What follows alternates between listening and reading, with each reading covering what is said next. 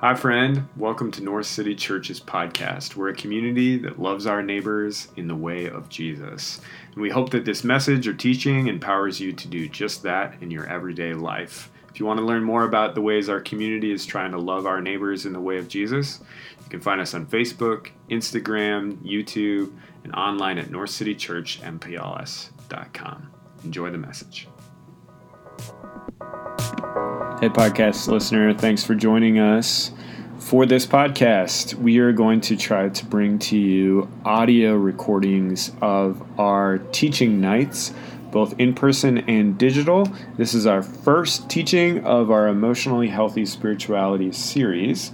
So I hope you enjoy it. Um, those of you who try to turn, tune in live, I know we were having some video issues. So uh, this might be a better way uh, to follow us through that. Um, and I just want to let you know everyone's welcome all the time to our emotionally healthy spirituality in person or digital teachings. Just because you didn't register doesn't mean you can't learn along with us. So if you're listening to this podcast and you're like, ah, I didn't register for that.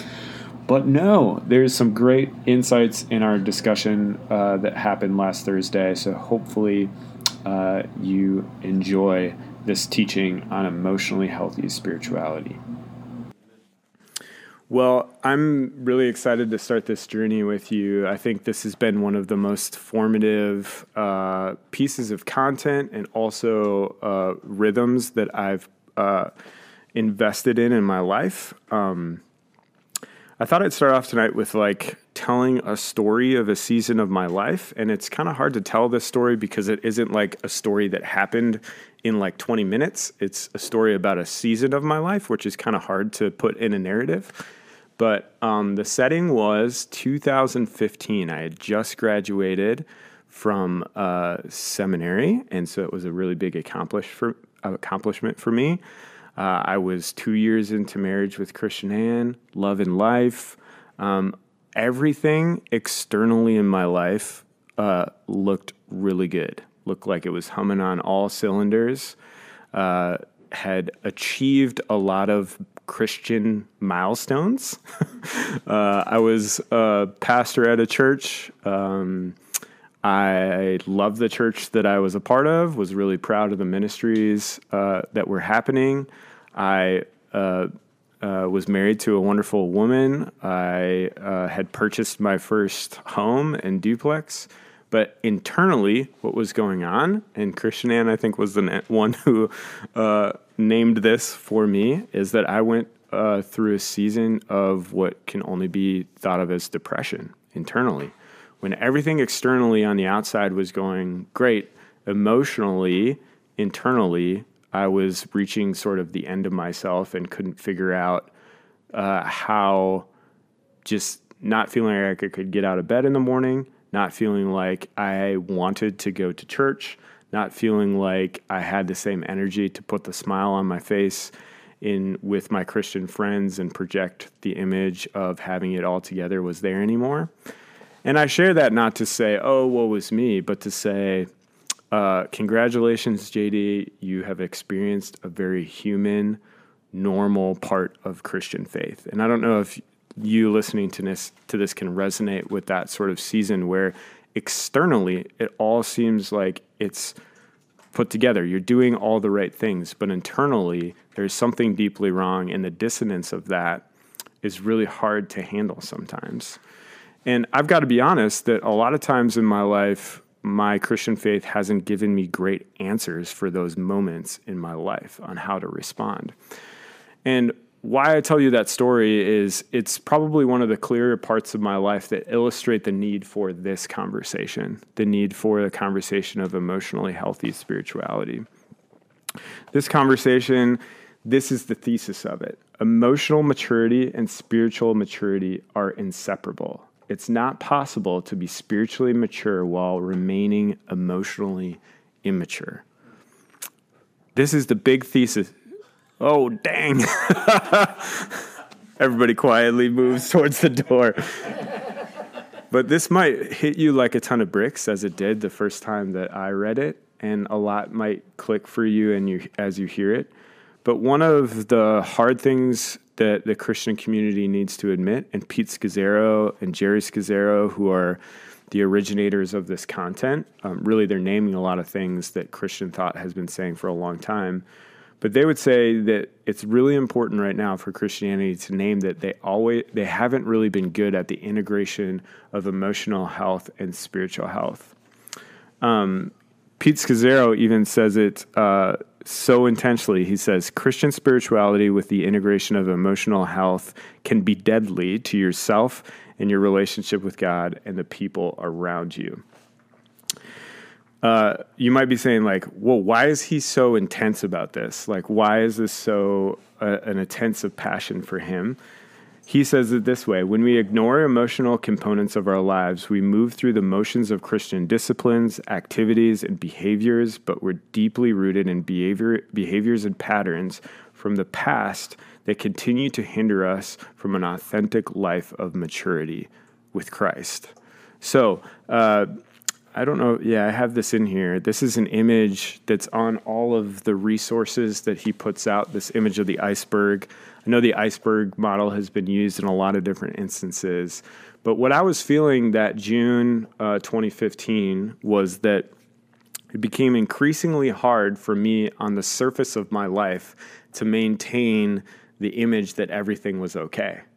And uh, the tumult of whether it was just being tired or anything. As I look at 2020, I think of it as a year, 2020, 2021, as a year where there was so many waves and chaos around it. And I don't know if you can relate with this, but a lot of the stuff that was easy to keep uh, under the surface got exposed in that. And um, his argument is that we spend much of our Christian lives just making sure that above the surface is healthy, that it looks healthy. We think subconsciously or consciously that if everything looks all right on the surface, we're doing okay. If our church attendance is great, if we're doing all the right things, if someone can look at our lives and the, the choices we make, then we have a healthy spirituality. But he wants to point us to the fact that there's something much deeper. And he says that 90% of Christian discipleship formation addresses some, that dotted line below the surface. But what's missing is the connection and integration with emotional health um, and contemplative practices to go a little bit deeper. So, what we intend to do with this class is to uh, respect all parts of ourself. When we're when it says we're created in the image of God, that means every part of us, every dynamic of us should experience the love of God. That means our emotional health, social, intellectual, and physical. And what he's saying is that what's lacked often is the attention to emotional health. So before I get into that, um, what we plan to do is to, through these teachings, name some things that maybe have been neglected in our Christian faith or even downplayed um, as a, important parts of our spiritual journey. Uh, so uh, we want to name the reality that emotional maturity and spiritual maturity are inseparable, and that is not, like I said, not possible to ama- uh, remain or, or to grow spiritually without growing emotionally. And the best way to experience this, um, just to kind of put it out there, is to incorporate practices of emotional health and practices of contemplative uh, you might say, as a category, or practices of truly being with God. Now, that's the big picture. That's what we might need to. We might uh, this uh, fall might be some opportunity to let go of some things or lay down some things, some scripts, some narratives, some beliefs about uh, Christian maturity that we have in our life so that we can take up new and different ways and perspectives of pursuing Christian maturity. Um, in our life.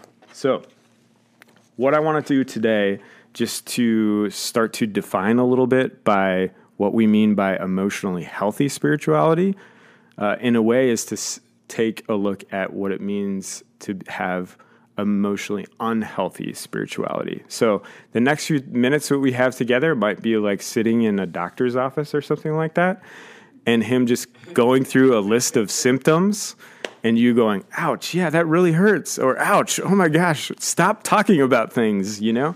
So I realized that the next few minutes we have together might be healthy because I might be naming some things that were previously unconscious. As many of you know, I had my appendix uh, removed two weeks ago. And uh, that process pre going to the hospital was mostly me just just like bumming around the house going like, man, my gut kind of hurts. And I'm like, I don't really know why. And then I keep complaining to Christian Ann because I don't have the enough self initiative to actually like uh, call the doctor or anything. I'm like, man, my gut still kind of really hurts. There's some symptoms that I symptoms that I'm experiencing, and Christian like, why don't you talk to someone who knows about that? I uh, visit the doctor and I jump on with the doctor, and he's like, you're in the age category and you're experiencing all of the symptoms of appendicitis. So why don't we solve the root cause of that? So today's going to be a little bit like my experience where I first met with a telehealth doctor online, and then the next two weeks have been well, the next several hours we're addressing the issue, the underlying issue, and the next few hours we're healing from that. So tonight's going to be a little bit like the telehealth doctor, where I kind of say, hey, here are the symptoms that you can use to identify and pinpoint that there is some healing, there is some more integration with your emotional health that needs to happen with your spiritual health. Is is the solution there? And then the next few weeks we have through our teacher and uh, um, even more so the experience I want to invite you into with the emotionally healthy spirituality day by day, and I'll explain that in a little uh, towards the end, is uh, not only just diagnosis, but uh, education for you to start the healing process into a more emotionally healthy and uh, spiritually mature practice in your life. So, let's dive in. I'm just going to give you all the symptoms. So please don't freak out like you're going to like surf through WebMD for the next two hours or something like that. Uh, we will go through these one by one and kind of unpack them a little bit. And as we get into these, I want you to just to notice the Holy Spirit's voice, maybe drawing you to one or two, not for the sake of uh, shaming you, but for the sake of uh, uh, kindly calling you to repentance, I would say.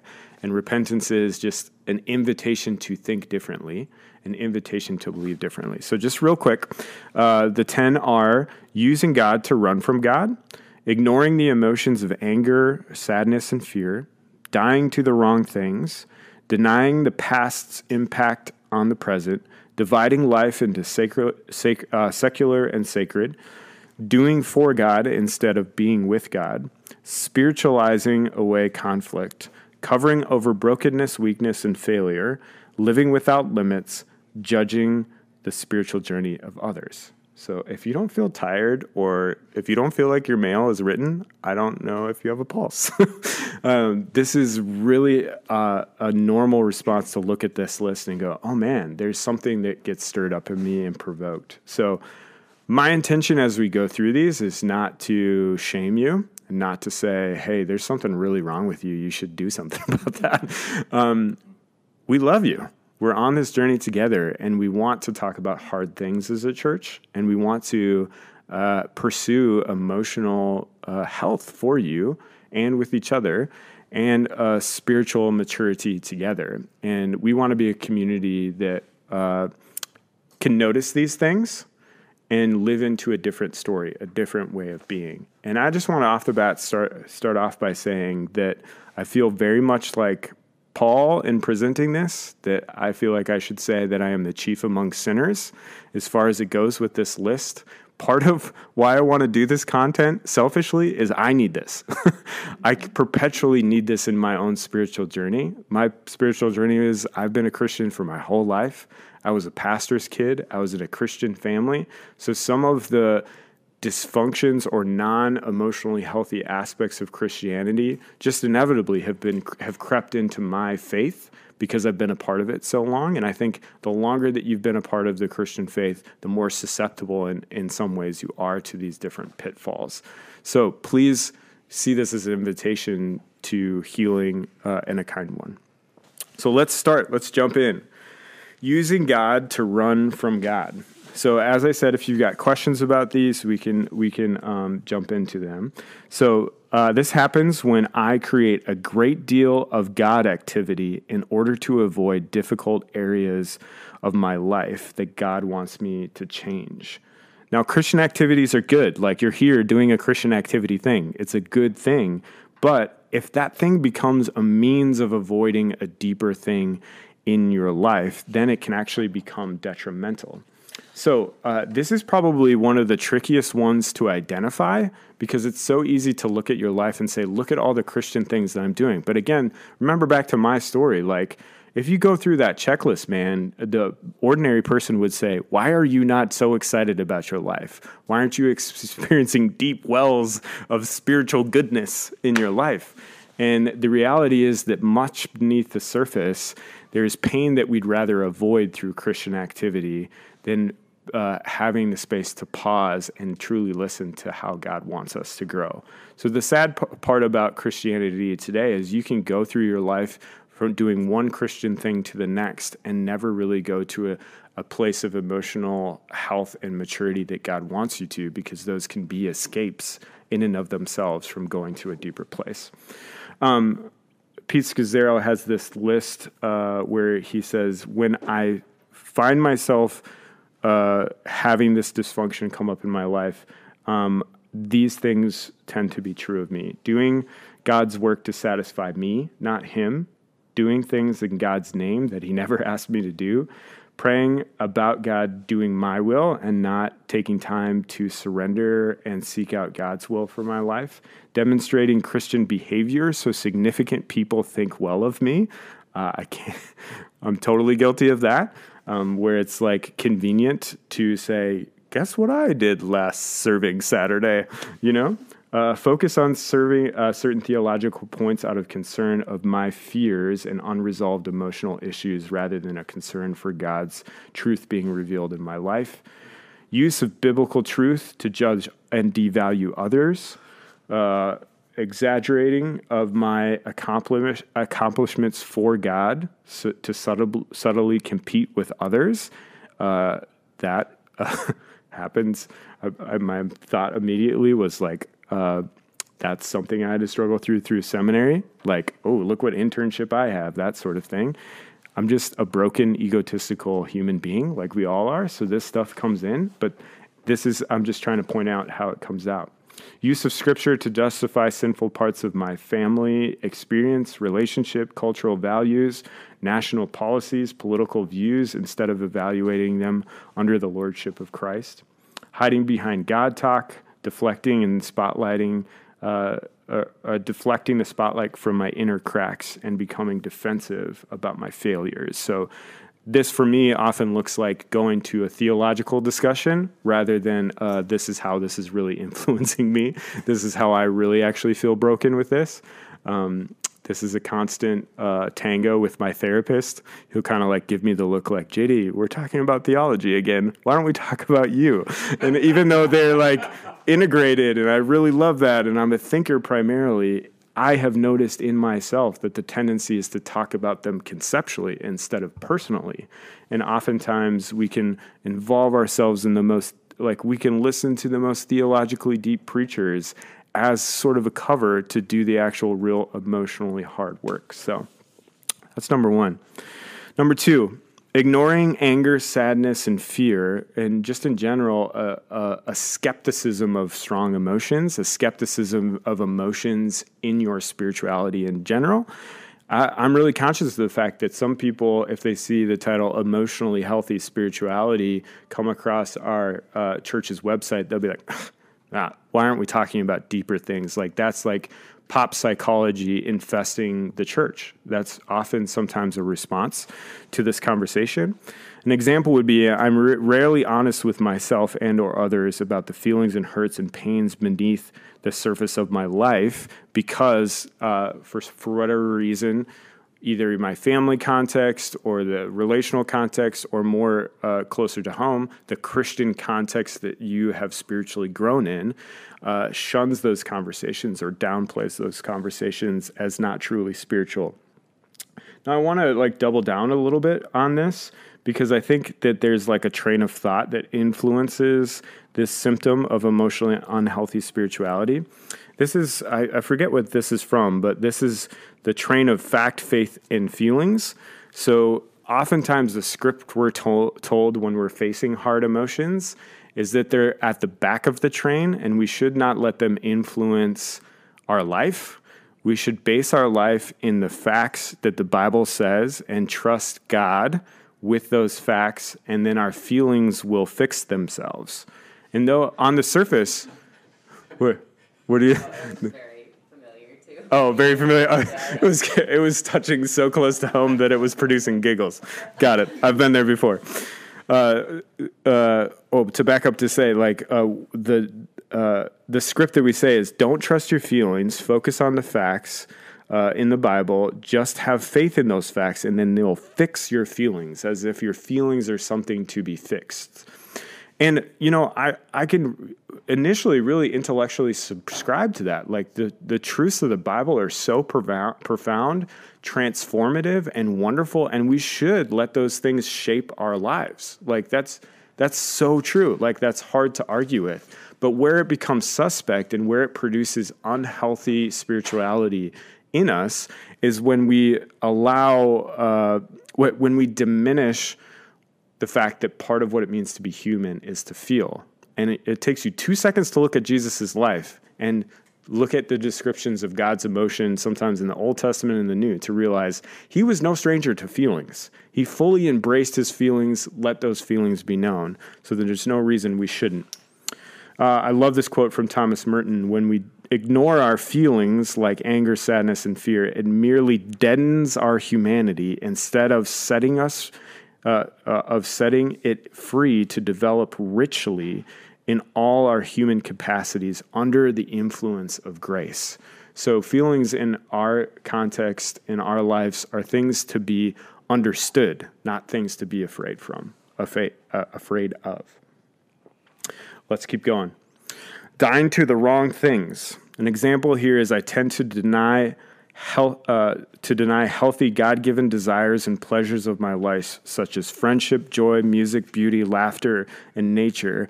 At the same time, I find it difficult to uh, die to my self protectionist, uh, protect, uh, protectiveness, defensiveness, lack of vulnerability, and judgmentalism. So, uh, there's this quote from Irenaeus, one of the church fathers, that said, The glory of God is a human being fully alive. The glory of God is a human being fully alive. Now, you might be thinking, like, but what about when Jesus was like, uh, deny yourself and take up your cross, and all this language about dying to yourself? And that's completely true. But I don't think there's this invitation from Jesus to die to the good things in our life. Uh, Jesus challenges us to die to the sinful parts of ourselves the ego, pride, deceitfulness, detachments from, uh, uh, from others, arrogance, love of money, need of success, stubbornness, hypocrisy. The list goes on. There's plenty of our life that pulls us away from the life of God that we need to die to, that we need to walk away from. But he never asks us to die to friendship, to joy, to art, to music, to beauty, to recreation, to rest, to rejuvenation. And you might just be saying, well, this is semantics, and maybe you're not susceptible of this, but there's this narrative. I call it the must go to Africa syndrome. Like, as soon as you become a, a, a Christian, the if, if you're not careful, will you interpret the denying yourself as I must just completely throw out anything that comes from me and totally take on everything uh, the the script of whatever the ultimate version of the Jesus follower is. I just need to drop everything and do just that.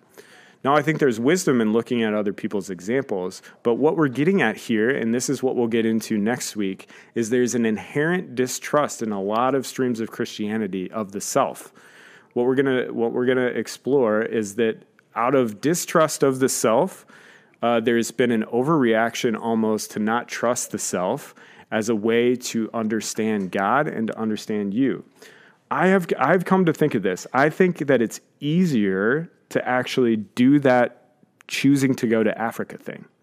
It is easier to completely take yourself out of the equation and say, I must just do whatever the standard of discipleship is that's given to me. And it's actually much harder to do the work of emotionally maturing and do the work of discerning who God has created you to be, what unique spark God has put in your soul to offer the world. Like it says in Ephesians, you are created in Christ Jesus to do good works. You're His masterpiece. And I think part of this, uh, the the subtle temptation with this, is to uh, limit ourselves in a way.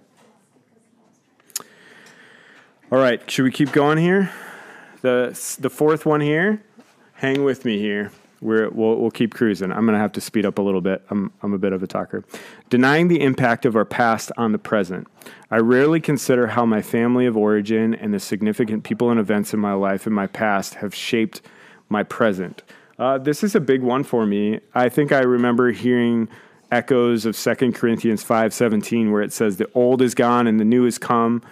I've been born again. Like there's language of that, which is so true. But what it doesn't mean is that you magically become a different person when you choose to follow Jesus. You got to follow Jesus for a hot, like, three days to figure that out, right? Like, you still carry yourself into it. And we would be so spiritually naive if we denied that our past, not even our own personal past, but generations past, I'm talking about my grandfather, my Swedish immigrant family that immigrated to the United States, has influence on how I respond to Jesus now. And I would be amiss if I did not pay attention to that. And if I was just spiritually like, no, that doesn't matter anymore. I'm a completely new person. Like I I really respect the faith in that statement. I really respect uh, the belief that the Holy Spirit can transform an individual, and that's exactly what can happen. But that doesn't mean that we can't also be acutely aware of how our past experiences shape our present and our relationship with Jesus. So, um, Anybody seen those Geico commercials where like the millennials are turning into their parents? It reminds me of that, like where they're like they're like dressed like them, and they're like, "Can I send an electronic email?" I I just mentioned I just mentioned that, or like the dad who's like uh, giving unsolicited advice to the person in the hardware store. I laugh at that because it's scary true in my own life. I'm like becoming my parents in a weird sort of way. And uh, that's just all to say that the same thing happens to us spiritually over time. Like we we bring with us generations of ways of relating to God, and we those aren't bad ways. Some of those are really good inheritances, but we need to be conscious of them and conscious of how the Holy Spirit is correcting and guiding us to live differently. Uh, that sort of work is called theologically sanctification. So. Uh, he says this the work of growing in Christ, what uh, theologians call th- sanctification, does not mean we don't go back to, to, our past to press ahead to what God has for us. It actually demands that we go back in order to break free from the unhealthy, destructive patterns that prevent us from loving ourselves and others as God designed. Number five, dividing life into a secular and sacred. I actually think that North City people uh, uh, this is less of a struggle for them. I feel like in a lot of ways, I feel like much of our community ha- is really healthy. In and part of that is due to the fact that we're always talking about noticing what God is doing and responding. We've done a lot of healthy work about f- uh, faith and work, and we've done a lot of work to maybe it's because we don't meet on Sunday morning or something like that. Like we've done a lot of work to love our neighbors and to be ever present or ever conscious of God's presence in our life, but that doesn't mean that we're susceptible to separating our Christian life from our everyday life. Um, uh, the the phrase is I easily compartmentalize God uh, to the Christian activities while uh, usually forgetting about Him when I'm working, shopping, and studying and reacting. I don't want to dwell long here, but um, just a reminder of the iceberg. Like as long as the Christian activities are there, the rest of the iceberg doesn't needs to be off limits. This is a pretty really pointed quote from Ron Sider, who's kind of a prophet, if you will, in the sense of like a, a, a truth teller, not a future teller.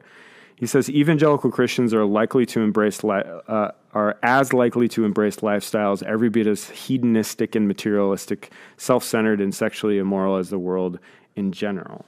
Church members divorce their spouses often as often as secular neighbors do statistically according to Gallup. Members uh, have domestic abuse as much as neighbors.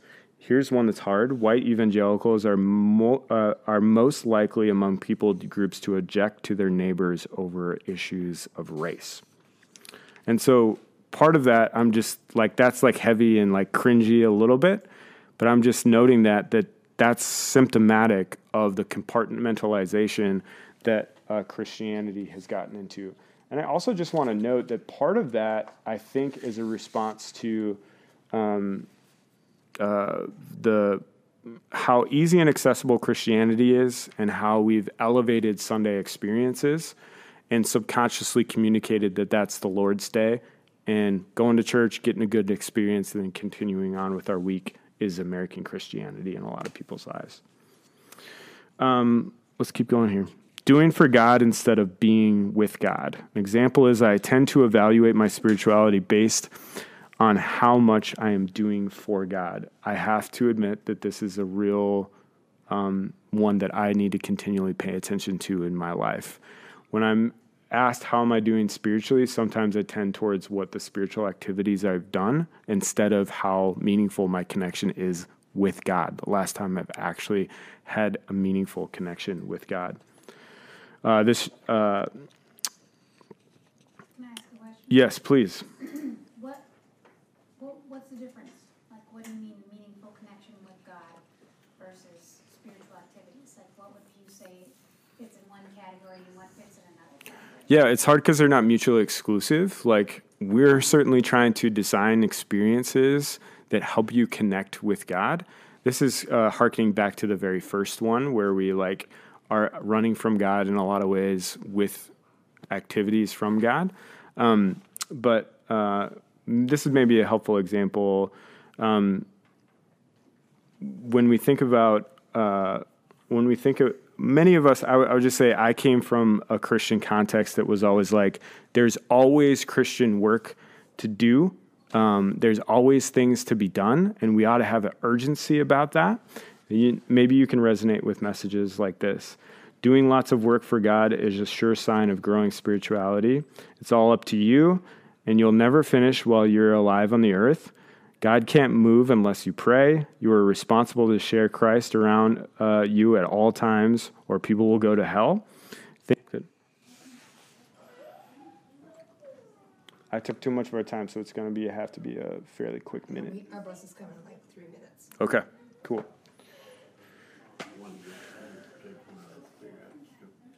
spiritual journey of others. Yeah. Definitely living without limits at times. Uh, living without limits. A lot better than I was like seven years ago. Still, If you're watching online, feel free to reach out to me if you want to talk about this.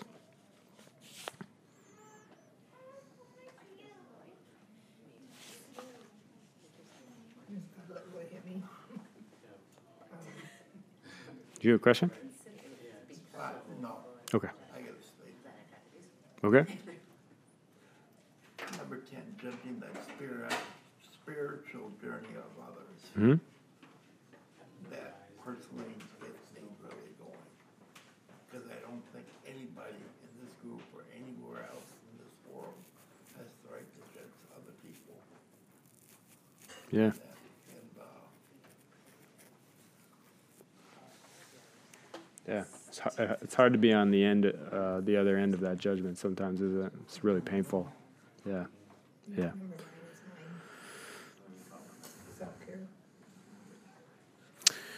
Cool, you guys. I'm gonna I'm gonna I'm gonna cruise through here. Just so you know where we're headed, we're not gonna linger in this like, okay, I've, I I feel like you totally read my cards here. What am I gonna do about it? Space. We're moving towards in the next, you know, three months that we have together uh, towards understanding more deeply what emotionally health emotional health looks like and what a contemplative spirituality as a way to do this. I just want to show you this image real quick. This is what we're shooting for in North City, I remember in the Vision Sunday talking about we're designing spaces for you to love God well, to love others well, and to love your neighbors well. And he would add to to have a healthy relationship with yourself. And he's saying that emotional, the intersection between emotional health and contemplative spirituality, or do that. We'll we'll do that. So how are we going to do that? Um, we're going to have digital content in two weeks. Adobe's going to teach for us the next segment of this. But I really think for this to have deep, like under the water, bottom of the iceberg change, I really want to invite you into um, reading through the emotionally healthy spirituality. Now, big fail on my part. Uh, Amazon's two day delivery uh, is going on the well no i didn't order it in time. I was a little bit slow in ordering it. So maybe it'll actually come in two days. It's looking a little bit longer. I will have it on sunday. So if you're at dinner church on sunday i'll have the book for you which is great because my recommendation is to do five of those daily offices a week i'm going to shoot a little video about daily offices and send it out for next week's curriculum um, just as an invitation to create that space in your life. And I honestly think that rhythm in your life will have the deepest uh, lasting change. And we're doing it so you're reinforcing what you learn uh, the week prior in those actual daily things. So, any questions about the logistics of the course or anything like that? Otherwise, it's time to go. Time to grab the kiddos and all the things. Good. Well, reach out to me. I can hang around afterwards. Uh, message me on whatever platform you're you're watching this.